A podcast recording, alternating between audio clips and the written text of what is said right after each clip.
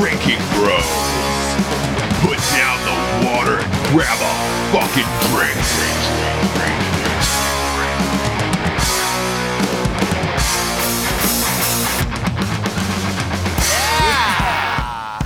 Sounds empty in here. Does it? Yeah. Does it? Does it sound empty? I feel a little pressure right now. Yeah, it's just me. Why? I don't. You shouldn't feel any pressure. Look, J- Jimmy John's Jared is is not next to you. He's not sweating on you. He's got no sandwiches dripping on your legs, ruining your jeans.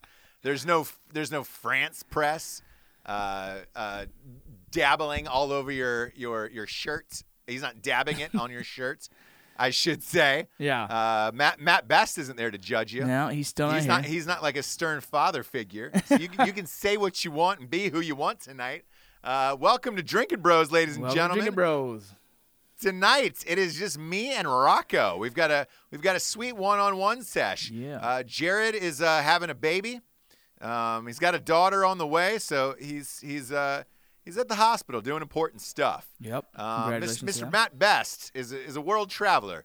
He's uh, he's got a lot of lot of shit going on. He's doing some stuff with Black Rifle, Rifle Coffee, in range which 15. happens to be one of our, our sponsors Yep. on and off. Yeah, all night. And uh, tonight, as always, you know it. You know who it is, ladies and gentlemen. We've talked about this before, but we're going to talk about it again because it's just that fucking awesome.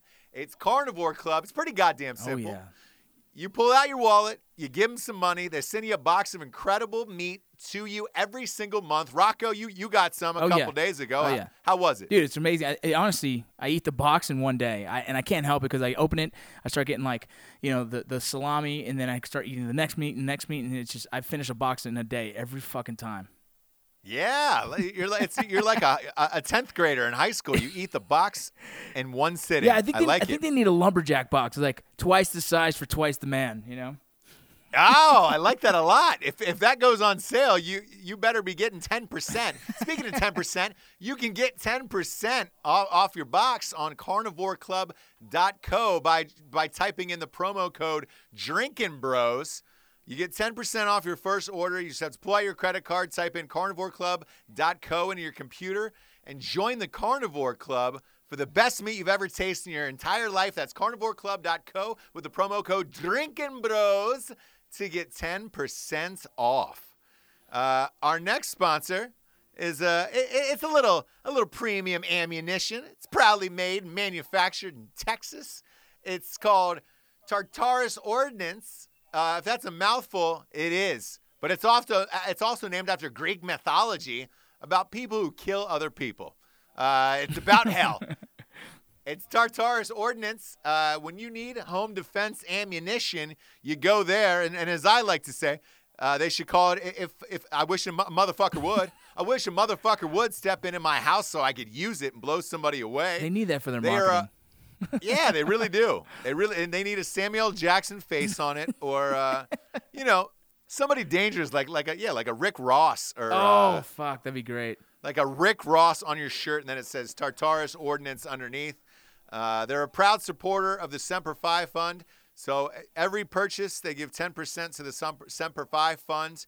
You can also use the, the promo code Drinkin' Bros on their site as well, and you get 10% off all of their shit, all of their ammunition. You get 10% off of it. Awesome, man. Um, and you you know what the next one is, Ro- Oh. Rocco. It's a whiskey. Of course. You happen to be an owner of it. You Oh, make yeah. it. You drink it. You love it. You pour it all over your wife when you when things get weird. She's gonna get embarrassed about that. It's funny though. it's called you know it's called lead slingers.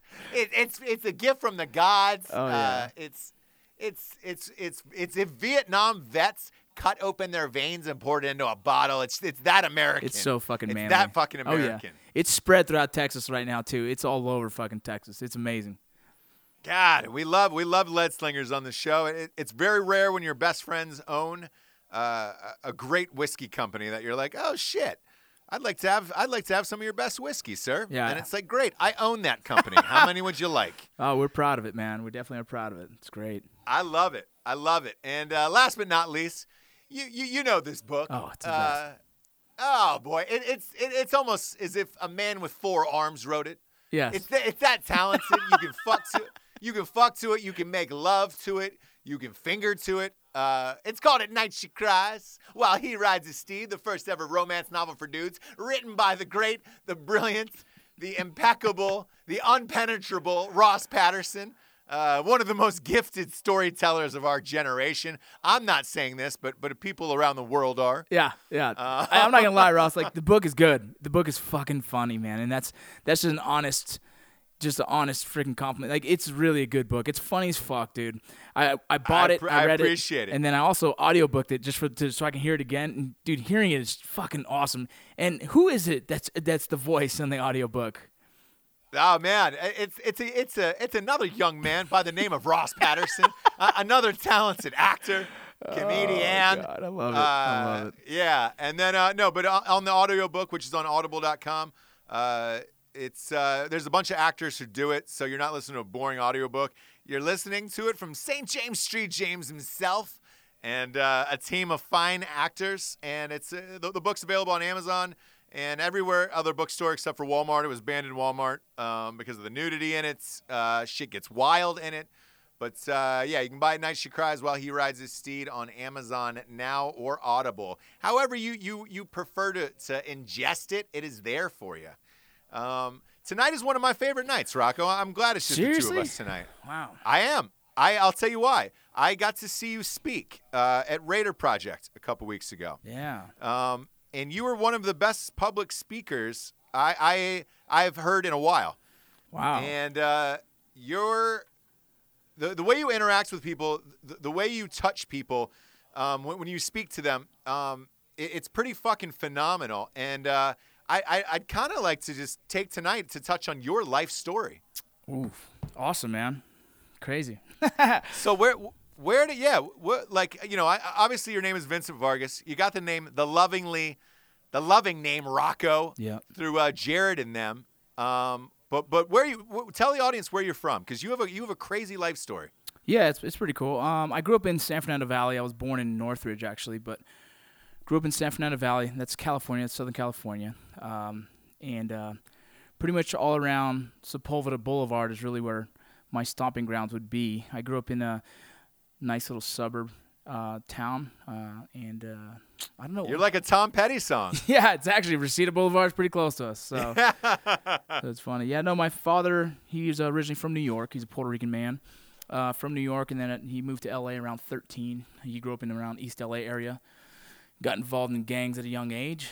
Um, really? What what gang? uh, Echo Park was his was his little gang, man. And- No shit. Yeah. Echo Park is like gentrified now. It's white. yeah, well, it's it's it's one of the older It's ones. very white, very hipstery now. Is it? Is Echo Park itself, right? Not the gang. Not the gang. The gang is still gangster as hell. But the the town you're saying. The yeah, but it's uh, the town of Echo Park. Like the houses are going for you know seven hundred thousand there. so Wow, it's it's wow. it's hard to be a gangster in Echo Park these days. yeah, I I'm dead- guess I'm dead serious. I guess so. Dead That's serious. funny. There was a liquor. So one of my best friends lived in Echo Park, and uh, he said he just bought a house there. And I was, I, I was the same thing as you. I was like, oh shit, there's a lot of gangs there. He's like, oh no no no, it's it's totally changed now. That's good. Um, so the, I, the only time I saw gang-ish type members was outside the liquor store. The rest of it was total hipster. Starbucks. Uh, there's amazing restaurants and bars there now. Like you would you would not recognize Echo Park. Wow, that's cool. it- I haven't been. I haven't been back there in so long. Actually, the only time I've ever driven through Echo Park in like recent years was just going to a Dodger game, and that's like you know I really don't get to see it. You kind of just drive on by. So that's yeah, cool. yeah, yeah, yeah. You drive you drive down Sunset and see it and all that stuff. And uh, so so so you grew up there. And how long were you there for? how, Uh, long, how long were you? I was in. I, I think I left there around 19 years old. Like I played, uh, probably around 20 actually is when I actually took off. Uh, I played some junior college baseball down there at Valley Valley College one season, and then I went to uh, Glendale Community College. I got in a little bit of trouble, um, and so I went up north and played for a summer for the Chico Sticks, which is in Chico, California. Uh, Yeah. had a blast there. It was fun, man. Just hanging out with a bunch of buddies. There's five of us living in a house off Sixth and Oak next to the zoo. If anyone's local, they'll know exactly where that's at. And uh, my buddies played for Chico State, and I was trying to get onto the team there, but uh, just by coincidence of a summer summer league, just doing really well, I got picked up for a team in Kentucky. So I went to Brescia University in Kentucky, um, became academically ineligible eventually, and uh, that's what started my uh, my path towards uh, the military. I tried out for a couple independent pro teams like the Evansville Otters and the Richmond Roosters and the what else? The was it the several other little ones, but uh, just kept getting cut, and so uh, that's when I decided to go full on military. And Full on military. So, so let me ask you this: coming from all the way from California to Kentucky, w- was it a big culture shock? Did you like it down there? yeah, dude, I, I loved it. I, I mean, I grew up, you know, the, you know what it is out there, Ross. Where if you grew up in L.A., most people don't ever want to leave L.A. They kind of they kind of feel like L.A. is a focal point of the world, and and so I, I too was Absolutely. I too was like that. You know, I thought like there's nothing better than L.A. L.A. for life, all that stuff. But when I went to Kentucky, it was actually actually Chico was the first place that kind of opened my eyes to man, the whole world out there. Um, and then when I got to Kentucky, it was beautiful, man. Just green, uh, just just the greenery uh, alone, the trees and the grass everywhere was was awesome to see. But but the people, real nice. The culture out there was so different. You know, seeing a Hispanic man uh, speak perfect English, almost like a, you know, like a California dude. Uh, threw them off, man. they most of the most of the Mexicans they've seen out there are actually Mexican nationals, and they were kind of migrant workers, and so it, it was a, I was a I was like a fish out of water there, man. They they kind of identified me right away as like, who is this dude? And plus I had the tat, plus the tattoos. It was kind of a man, yeah. So you did. You had all those tattoos back then. Not all of them. I had. I just started my sleeves actually. I started one, uh, the flame, the outline of the flame, and then I got another one, the other the other arm, which was supposed to be again uh, water, and it looks more like seaweed or some shit. But but uh, yeah, that, so I had those done, uh, and then I kind of just kept going slowly with that. So I kind of stood out in the crowd in uh, my group of friends, and I was always just known as just the kind of the. I stood out, man. I was always just kind of a little bit different than everybody. That's cool. So so so you're you're you're you're how old when you joined the military? I was 23 years old. Um, 23.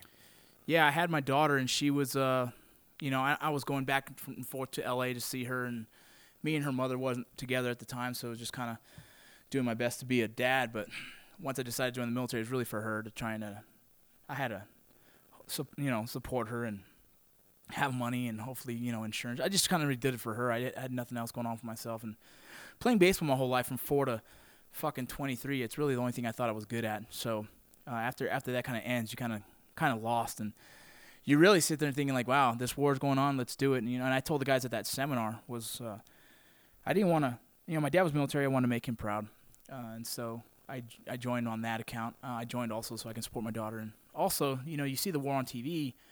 I didn't want to be a guy 40 years from now, and uh, that's I, I didn't have the same stories as these other dudes. You know, I wanted to have these war stories. I kind of wanted to see it face to face and close up. You know, so so I decided to go for it, man. Sure. And and how how was your experience there? Like, uh, did you love it? Uh, was it one of the best times of your life? Do you miss it? Yeah, man. I think I think everyone kind of sees it very similar. Um, it was the most exciting time of my life.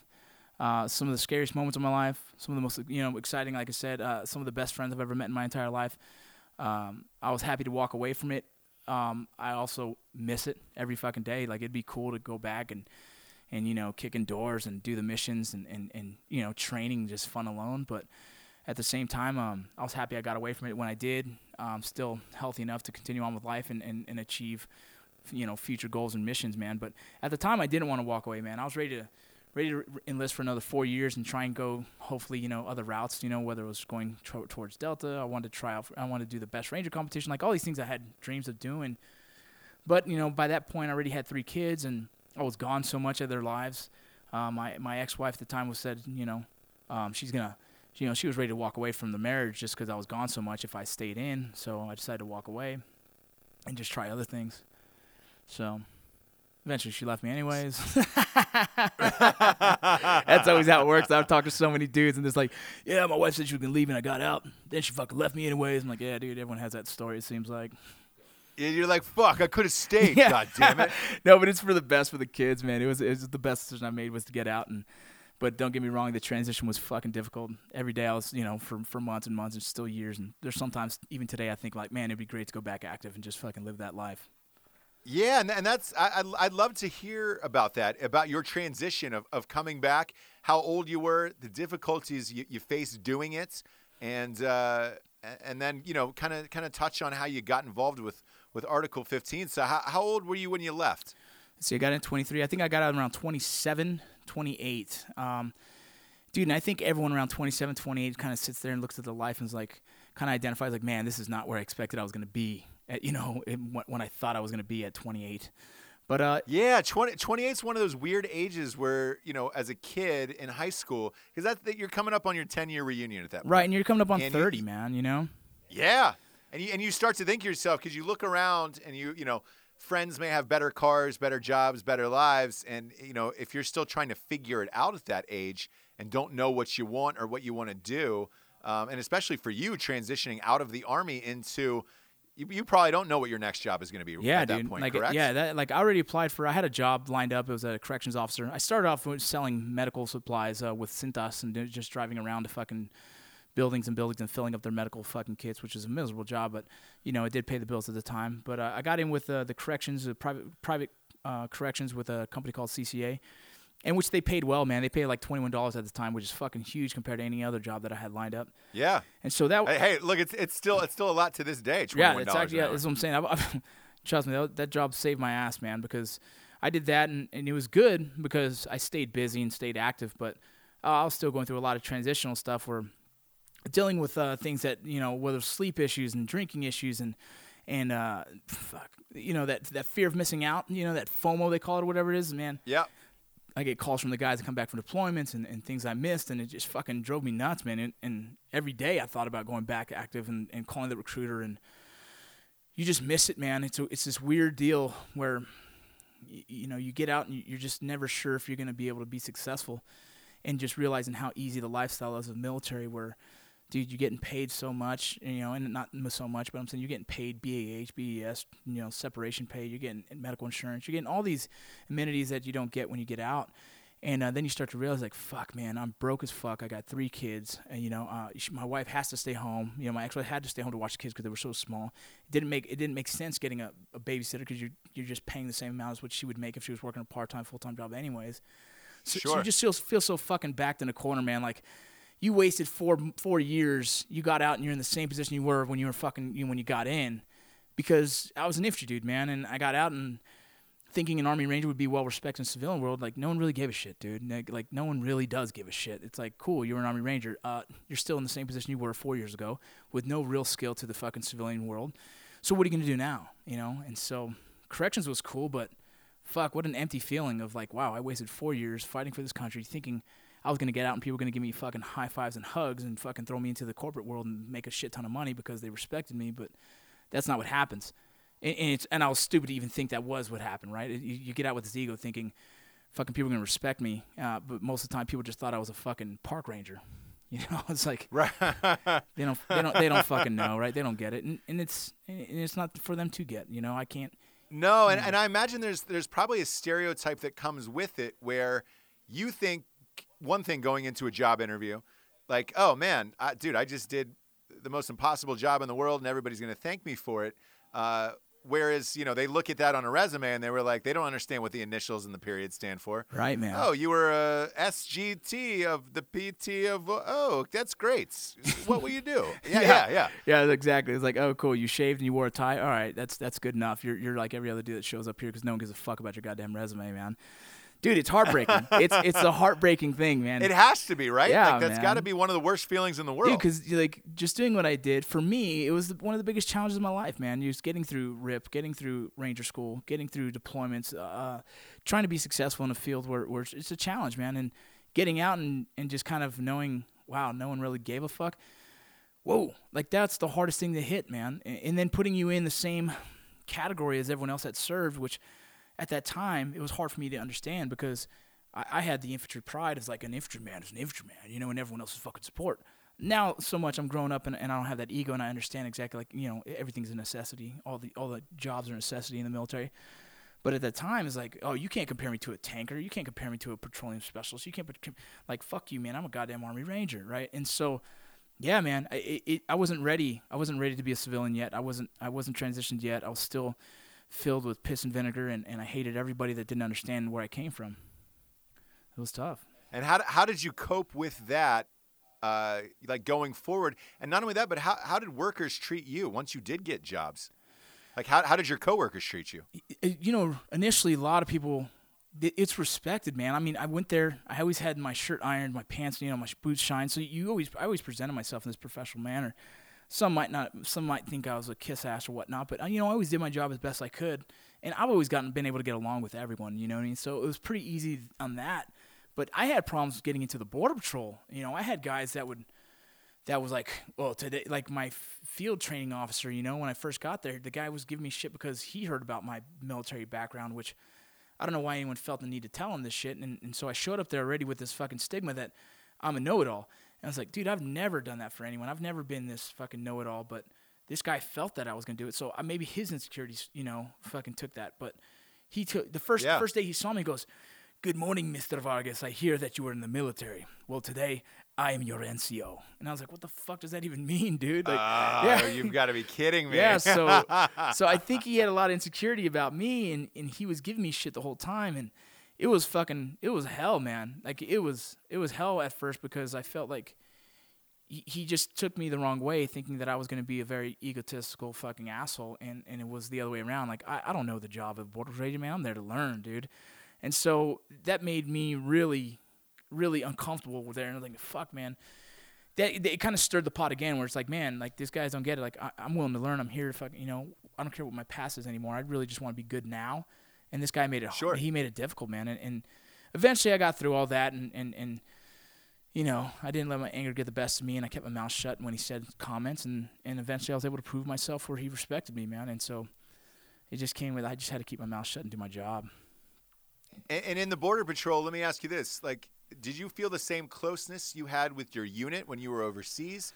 What was the bond like in the border patrol? Because I heard, I heard it's pretty close. It's a, it's a pretty close knit group as well. Yeah, it's very similar, man. Like I'm not gonna lie to you. I have some, some of my good friends now. I mean, we we've had some cool little um, things go down in the border patrol, whether we're jumping dope or jumping groups. And when I got to the special operations side of things, it was very similar, man. The characteristics, you know, of a special operations unit seemed to be very similar. Where the cohesiveness is a lot closer. You got a little bit more, um, I guess, dangerous missions. Nothing in comparison to what we did in Ranger Battalion. You know what I mean? Nothing with with the threat levels of what you did in the military, but there's still high threat situations, you know, and and so you do end up being real close with some of these guys, and uh, you know, and I'm not gonna lie to you, dude. Like, as close as I was with some of these guys in the border patrol and some of these teams, and still am, I think uh, in comparison, I think maybe just because the threat level was that much higher and, and war's a little bit different, uh, I'm closer, still closer, and I, I guess I kind of relate a little bit more with my military buddies that I've, you know, what I mean, you know, we've kicked in doors and seen dudes get blown up, what whatnot. But man, I do have really good friends from the border patrol that we've had some cool missions, and and and, and I still they'll be lifelong friends, man. But there's a lot of similarities there, man. There's a lot of similarities. A- And, and were you sad leaving the border patrol? Yeah, but I was ready, man. Like like people that don't know, man, I was actually on the team uh, that that shot Matt's, the two the two escaped convicts in New York. That was actually the mission that my team was on. And again, let me if go back if no one knows that I was on a Borstar team. I was a medic attached to BORTAC. I was not BORTAC, but I was attached to the BORTAC team. They treated me like one of the boys. I would kick in the doors just with with any of them. I was on the missions just like if I was a shooter, but I'm their medic. And uh, so that being said, uh, we get activated to go chase down these dudes. Um, we get activated, I think, four days late. So by the time we get there, and, and something that's specialty the Border Patrol, we do, we do good at tracking dudes, tracking people. That we got there, and, and the whole place was just stomped on, man. So it was hard to really track anyone. Yeah, wow. we couldn't use our dogs. We couldn't use uh, track sign. We, we it was difficult.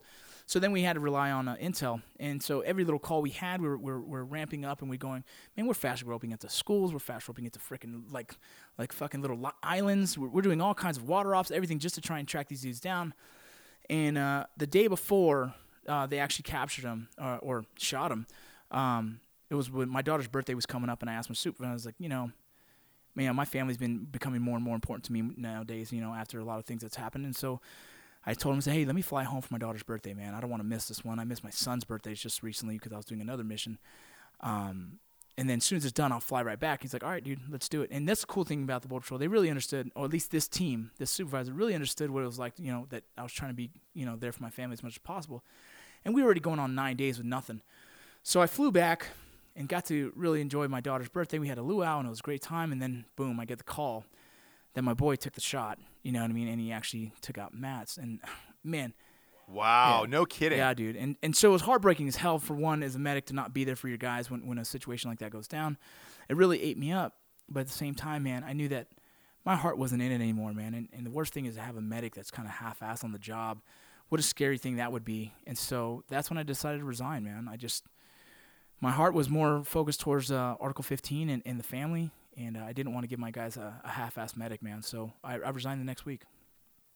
Holy shit, that's crazy. What, what what- would you say that's your craziest story out of, out of working in the border patrol? No, man, we've had some cool ones, dude. I mean, we I don't know. There's really nothing classified, but I mean, we've I've, I've done an op when I was a regular agent. Me and my buddy were laid up, and uh, there was a truck that went loaded up. Uh, I called it out on the radio, and it's a well-known load-up site, so that's kind of why I laid up in the area. And laid up means yeah, I'm just pretty much in a hide.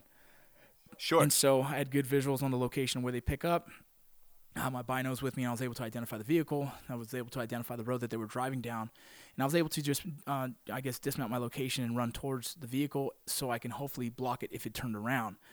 Uh, in this case, it actually did, and when he did that, he hit the border patrol agent chasing him head on, reversed it, hit him again, and then started going f- fucking 50 to 100 miles d- directly straight at me, which is about he was probably about 100 meters away as he's fucking um, stepping on the accelerator, and so I'm You're kidding Nah, me. I swear to you. So I'm in the middle of the road and I'm starting to kind of pie off my position off the road slightly, but I knew I was going to take the shot if he kept coming towards me.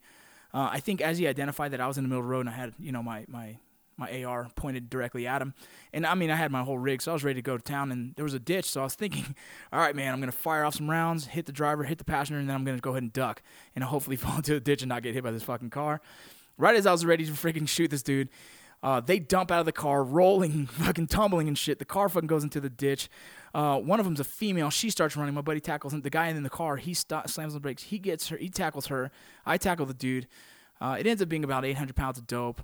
Uh, and the female at the time was actually one of the best, like the biggest freaking smuggling females, and and was turns out that she was dude 17 years old and Shut yeah, the fuck and up. running dope up and down this fucking border like crazy. But in the end, we caught we caught her finally. And dude, cool story is about uh, two months before we chased this girl down. She dumps her vehicle into the fucking Rio Grande River, breaks her fucking arm, and fucking swims one armed across the fucking street, across the fucking way to Mexico, and gets away. So we were like, dude, who is this fucking girl? Come to find out, some 17 year old fucking girl, dude. She fucking dumps out of her ride like a fucking G, dude. Crazy. No way. Yeah, there's a, Uh, and so, so, like, to, to a normal person who's never, you know, I, I don't know anything about Border Patrol except for what you see on TV. Do they give you guys bonuses for, for like huge busts like that, no, or no, man. The, like the more the more danger you're in? No, I mean, there's there's there's you know they identify some good missions, you know, good things that happen here and there sometimes, but not necessarily. Like if you see something at a checkpoint that they catch all like fifty thousand pounds of fucking dope, yeah, you're gonna see it on the you know the interwebs when it comes to the border patrol freaking. Yeah, yeah, yeah. emails, but yeah. but nothing really significant, and, and no one really gets you know mentions for for and any kind of awards for that kind of crap unless And you don't get bonuses or anything no, like that? no, like it's, that? not, it's, not, Financial? it's not made. There's no bonus like that. At the end of the year, you might get a bonus for, for just being good at your job, but uh, there's there's nothing really of significance. Um, I'd say more Is- if like on the rescue units or or board BORTAC or BORSTAR, if they do a significant mission and potentially save guys or something that's uh, I guess r- huge, you might see a, uh, a, a someone receive an award for something like that.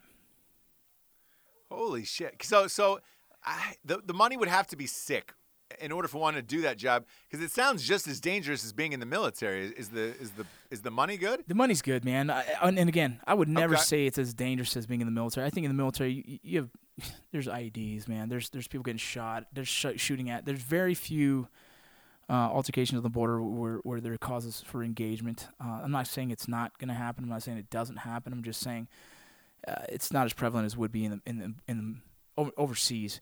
The reality Gotcha, reality gotcha, behind gotcha. it is, you know, we're doing the best we can on the border. It's a fucking cat and mouse game. It's a, it's a human playing fucking brain games with another human.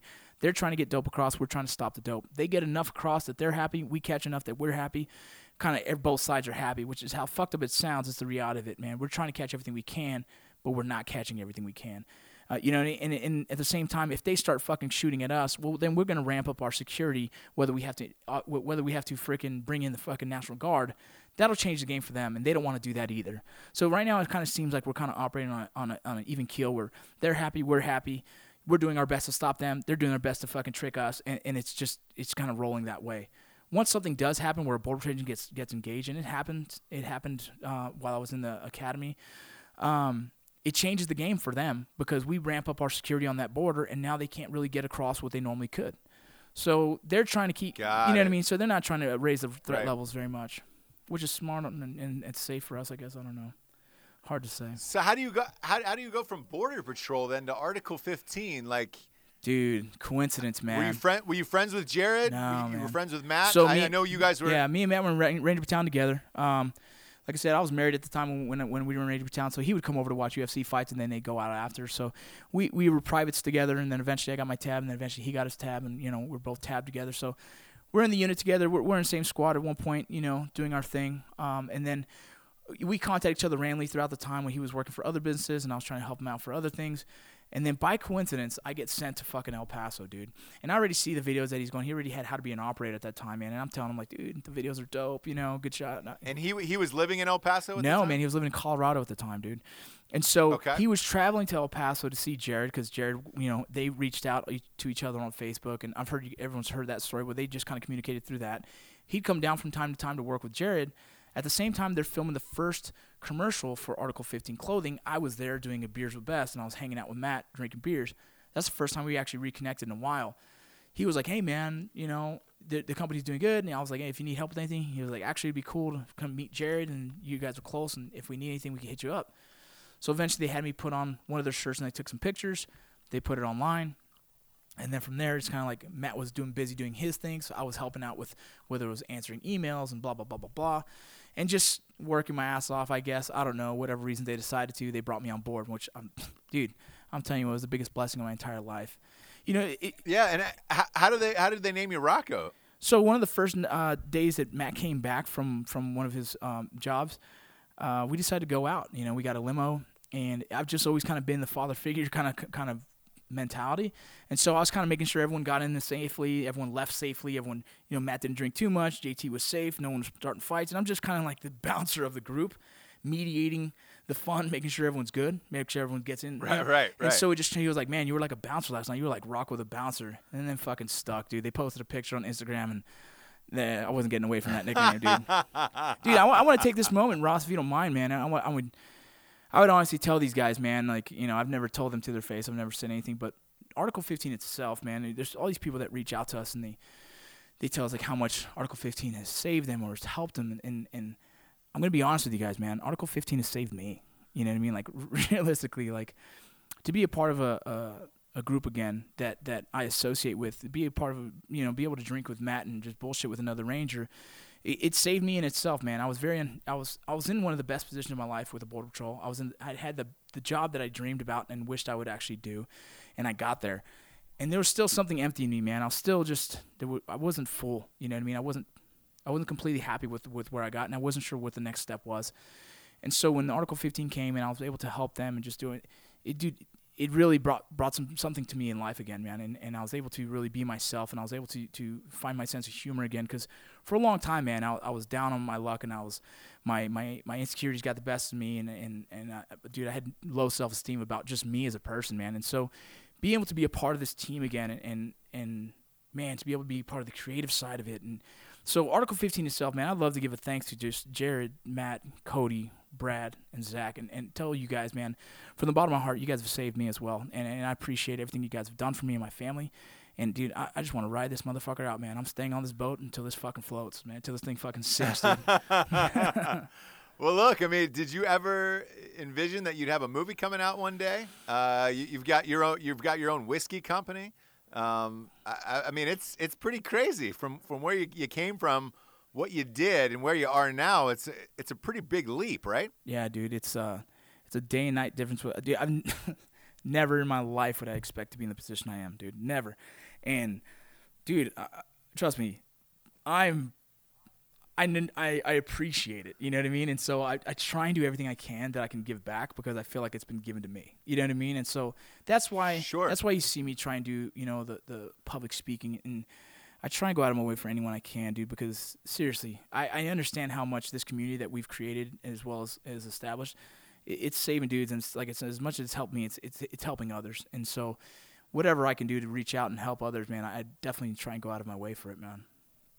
Yeah, absolutely. And you know another thing that everybody loves about you, uh, and your your persona and who you are online, you put a lot of focus on your family. Um, I see a lot of videos and a lot of pictures of you with your kids. You know, going going for ice cream, taking them to practice. Go, I mean, you you guys do you and your kids, your family do everything together, and that's inspiring to see. Um, I appreciate it, and man. uh, yeah, I, I, I guess uh, uh, were, were you close? Were you that close with your dad, and he passed along those values, or was that that something that you you saw on your own later on in life? No, man. I, Um, I know you Yeah, go ahead. Sorry. I know I- I know you uh, you would you would briefly touched on it uh, when I when I got to see you speak, but uh, the rest I think the rest of the world would- would be curious in hearing it because uh, one one of the things I hear most often about you is, uh, gosh, not only does he seem like a great guy, but he seems like a great dad.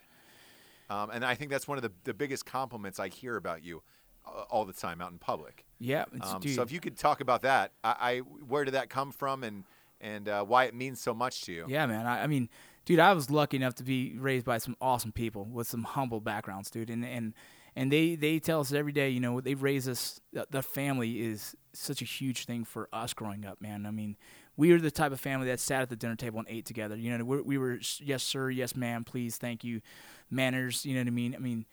We had a cool family, man. We were we were blessed to be a part of that. My mother and father, you know, they, they stuck it out in their marriage, and they've they've been together this whole time, and and they've really they, they've kind of grounded us with this you know morals and values that I try and stick to today you know and, and it's been hard man because you know I grew up different than my father you know as as my father you know he was able to have a job where he was home you know and, and when I chose the military route it, it wasn't the same man I was in four years of active duty I was probably home 14 months and when I was home 14 months Holy shit! yeah, being home 14 months doesn't mean I was necessarily home. It just means I was in the United States of America. I was still Right, right. You were Yeah. you weren't. Yeah, yeah, Yeah. You could be sitting in your own living room, but you're still not home. Right, and so I didn't. Yeah. I, I was so disconnected from family, and, and I didn't identify this until I went through my, my you know my divorce, and I realized that you know all these years, I, I lived on this old school mentality of uh, the father makes the money, you know, and makes sure they have a roof over their head and food in their mouth, and clothes on their back, and that's good. The mother she raises the kids, and and I lived with that for so long, and and and identified later on in life like wow man like how fucking wrong was I, dude? when I went through my divorce, man, I, I started trying to find ways to, to reconnect with my kids. But all those years, I was so disconnected. It, it almost they didn't give a fuck about me, and and as much as they do, right? They just really didn't know dad. They didn't know who I was as a person. They never. My kids don't know I'm funny, man. They didn't. They didn't know that I actually gave a shit. They didn't know everything I did was for them, right? Everything in my mind. The only reason I work so fucking hard in my goddamn life is to make sure I can put them kids in a better position. But they don't know Right. that, man, because they've never spent time with their own fucking dad. Because the dad is spending all the goddamn time fucking doing work. And what I said in the, when I said in the, the, the, the seminar was exactly that. Like I said yes to my fucking job every goddamn time they asked, and I said no to my fucking family ninety percent of the time every time they asked.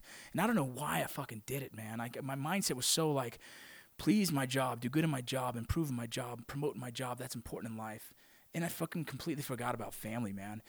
And so that that ate me up. And, and my divorce itself didn't eat me up so much that I lost a marriage of ten years. That sucked, right? But what really what Right. really sucks is like here's the one thing I know in life, man. Like my wife is my wife, and I'm, she's gone. Cool, but you know who's mine forever, no matter fucking what? My fucking four kids. Like that's mine forever. No one's gonna take that shit from me. So those are the fucking four people in my life that I should pay the most attention to and actually really, really focus on trying to make the best fucking kids I possibly can. That relationship is, is the most important thing to me in, in this world my current wife now knows that. She knows these kids are everything to us. And she wouldn't be my wife now if she didn't think the same. You know what I mean? Like we had this, we- Right. we, we're based on the same structures here. Like these kids, everything I do in life is to be the best father and, and put them in the best position possible. But I can't do that by, by being gone either because they need to know their dad. They need to know what their dad stands for. They need I, I need to be there to raise them. I need to be there to, to, to nurture them. I need to be there when they have the good times and the bad times. And if I base my life around being gone and just making sure they have money, like they don't know their fucking dad, man. And so I, I, I fucked up, you know, and I could say that like I fucked up early on in my life, and now that I've been given that second chance, man, I'm gonna make the fucking best of it, dude. And so I do everything I can, but to say no to my work as much as possible and yes to my family as much as possible now. So I kind of just turned the tide, man. Yeah, and it's such a hard balance, isn't it? Like, especially when things are going really well work wise, it's more demanding of you. Oh, You know, people are asking you to do more stuff. Yeah. Um, Trust me, because I know you. Pr- I, yeah, I, I feel bad half the time when I tell the guys like, "Hey, can you film tonight?" Like, no, man, I can't. Uh, the kid's got baseball. You know, like I feel bad Right. because to me, being financial stable is just as important. You know what I mean? Because the stresses of being dealing with money, financial issues is one of the most stressful things you're ever going to deal with when it comes to family, right? And so when I know the more I work, the more money I can make, dude, what a fucking struggle you got there. Because I want to be comfortable with finances, but I also want to be a fucking dad, dude. And so, I know. how do you balance that? know. You know, with, with making everyone happy, dude. It's hard. It's hard, but like I said, if it's not on your fucking mind, well, then you're wrong. It's got to be on your mind. You have to think about that shit every day because at least if you're thinking about it, you can make a fucking solid decision on, okay, this one I'm taking, this one I'm not. You know what I mean? And, and that's all I can do, man. I, trust me, I still miss a birthday here and there, right? I still miss a fucking, I miss my daughter's wrestling fucking tournament. That was so important to me. But I knew I was going to be doing a transition seminar that potentially is going to be helping hundreds and thousands of possible veterans okay, I'm gonna I'm gonna weigh that out and say, you know what, I'm there in spirit, and I can Facetime you later. But if I can help thousands of fucking soldiers, baby, I hope you understand that. You know what I mean? And that's Yeah. You just gotta find, man. Like I said, I can't tell you I'm right. Dude. Find that balance. Right, you gotta find it, but I can't even tell you that I'm right. I'm just saying, I'm just trying. You know, at least I'm trying. Fuck. I, I think that's everybody's biggest struggle in life, especially if you're if you love your family and you're you're close to your kids like we are, where it's like, man, that balance between work and being there, like you being present in the room, you know, is is the same thing. Uh, where it's like turn, because you have a rule where you turn the phone Yeah, off, yeah. right? By about eight thirty, dude. You, I don't care who it is. No one's getting a hold of me, dude. Because everybody in my house, that's everyone that's important is in that fucking house, dude. And like the guys know that as soon as I'm home, don't even try, bro. You better knock on the door if you're gonna try and get a hold of me, because I just shut it off, man. Because if I don't, I'm still not there, dude. Like I could be sitting on the couch and I'm not engaged with my family. My son could be talking to me. I'm like. I'm still on my phone checking the emails for Art15, the emails for fucking Drinkin' Bros, the emails for the Rocco page, the emails for fuck, dude.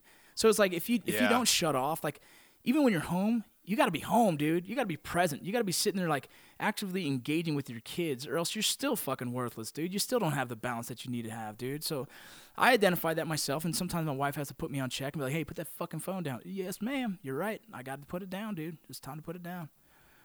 Yeah, and I because like I'm I'm in a you know like, like with me I'm I'm in the final stages of Range 15. Um, you know it's it, it always comes down to the nth hour with everything. Yeah. So I, I feel like it's glued to me right now, and I feel like a shitty parent because of it. Um, but on the flip side, dude, I, I know there's a gajillion people across the world that are waiting for this movie, and it's like it, it, it's all about that balance of like, all right, what's right and what's wrong. Uh, hopefully, you know, once this this ends, it'll die down. And I say that now, but it won't. There's going to be a million Yeah. screenings, and uh, You yeah. I think this movie will do really well. Um, so things are only going to get crazier for everyone. I know, man. Uh, so uh, scary as shit, dude. Yeah, I, it's scary, dude.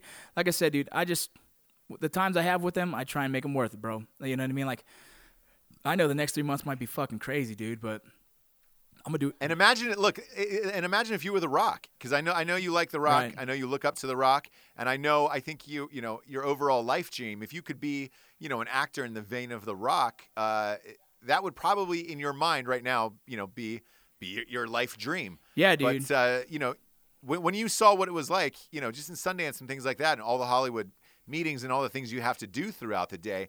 It, you see it, it could take you away from your family. Yeah, dude. I- dude, it would. I don't need, dude. I- Trust me, like, you don't. That's a fear, dude. That's a fear that even if like the fear is being successful. You know, like if you're that successful, now what? What, what you know what I mean? How do I fucking balance that, motherfucker, dude? Trust my. th- I know. like I've thought about it. You know, trust me. I've already thought about plan A through fucking F and then fucking A squared. Fucking, you know what I mean? And I think about. Am I gonna put my family in a goddamn fucking in a bus? You know, are we gonna live in a fucking you know a motorhome if that's what I have to do? But like, dude, what kind of quality of life is that for the kids?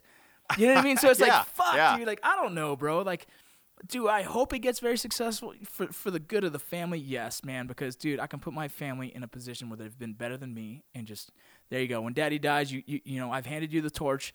Do what the hell you can with that motherfucker, right? But at the same time, yeah, and here's here's a ton of money, Yeah. and and uh, that's the other side of it. Right, Yeah, where you look at it like that. Yes, it was scary as shit, dude. Trust me. You don't think every day it's a fucking stress on my fucking head, dude. I'm thinking like, what the fuck, dude? Yeah, because I mean, look, look, uh, we all have a lot going on. Again, you have you have whiskey, uh, you have coffee, you have the the clothing. Now you're gonna have a movie. We have this podcast that's huge. Um, it, it's it's a lot like because people think we party all the time, and it's like, oh, No. Rocco must be partying again with the with the R15 crew, and it, it's not the case. Like it's it's a lot of work. Yeah, there's there's a bunch of fun times, Yeah. but uh, it's a lot of work to to do this many things and be good at it. Um, I know. and man. again, now you're adding public speaking to the mix because I have a feeling after I saw you speak here in Wilmington, I, I have a feeling people are going to start booking you out for that, and damn. that's a lot of travel. You know, Yeah, like that's a lot of travel on the road as well. So You know the thing with that though, Uh, man. I, man, if if if my life experiences and dude, I don't think there's guys that have way more life experiences than I have. You know what I mean? But if my little life experiences are able to to help others, dude, and people want to hear me say, I don't give a sh- dude. I would love to. For me, that's like that. For me, was so rewarding, dude. That was a that was a lifelong dream, man. I've thought about that moment of being on stage and, and, and just telling people my story, and hopefully it's able to help others, dude. And I've gotten some feedback, man, that that that brought me to tears. Like, wow, dude, no way. Like my stupid little story, right? Because I don't think it, it's it's a story, right? my fucking life and everybody goes to everyone has stuff like one of the one of the speakers said like everyone has stuff like my stuff was was was influential enough to fucking motivate someone today that messaged me like you've motivated me some from the from the moment you finished talking I've been motivated still to today god damn are you kidding me man? Like you know what what an honor that feels like? That that's amazing and that's pressure too you know what I mean? But if that's what it, if that's what it does man for my veteran community dude then dude sign me up. I'll I'll speak anywhere dude. I don't give a fuck dude. If that's if it helps people transition if if it helps people learning from my mistakes like learn from daddy's mistakes dude you know what I mean? Like go on with the world and don't do the same stupid shit that I did. Fuck dude I'll I'll do that all goddamn day bro. For me that's more important. That's that's if you don't wake up every day in your fucking life trying to fucking help others, then what the fuck are you waking up for, man? And that for me is how, how I believe my life. That's that's what I want to do.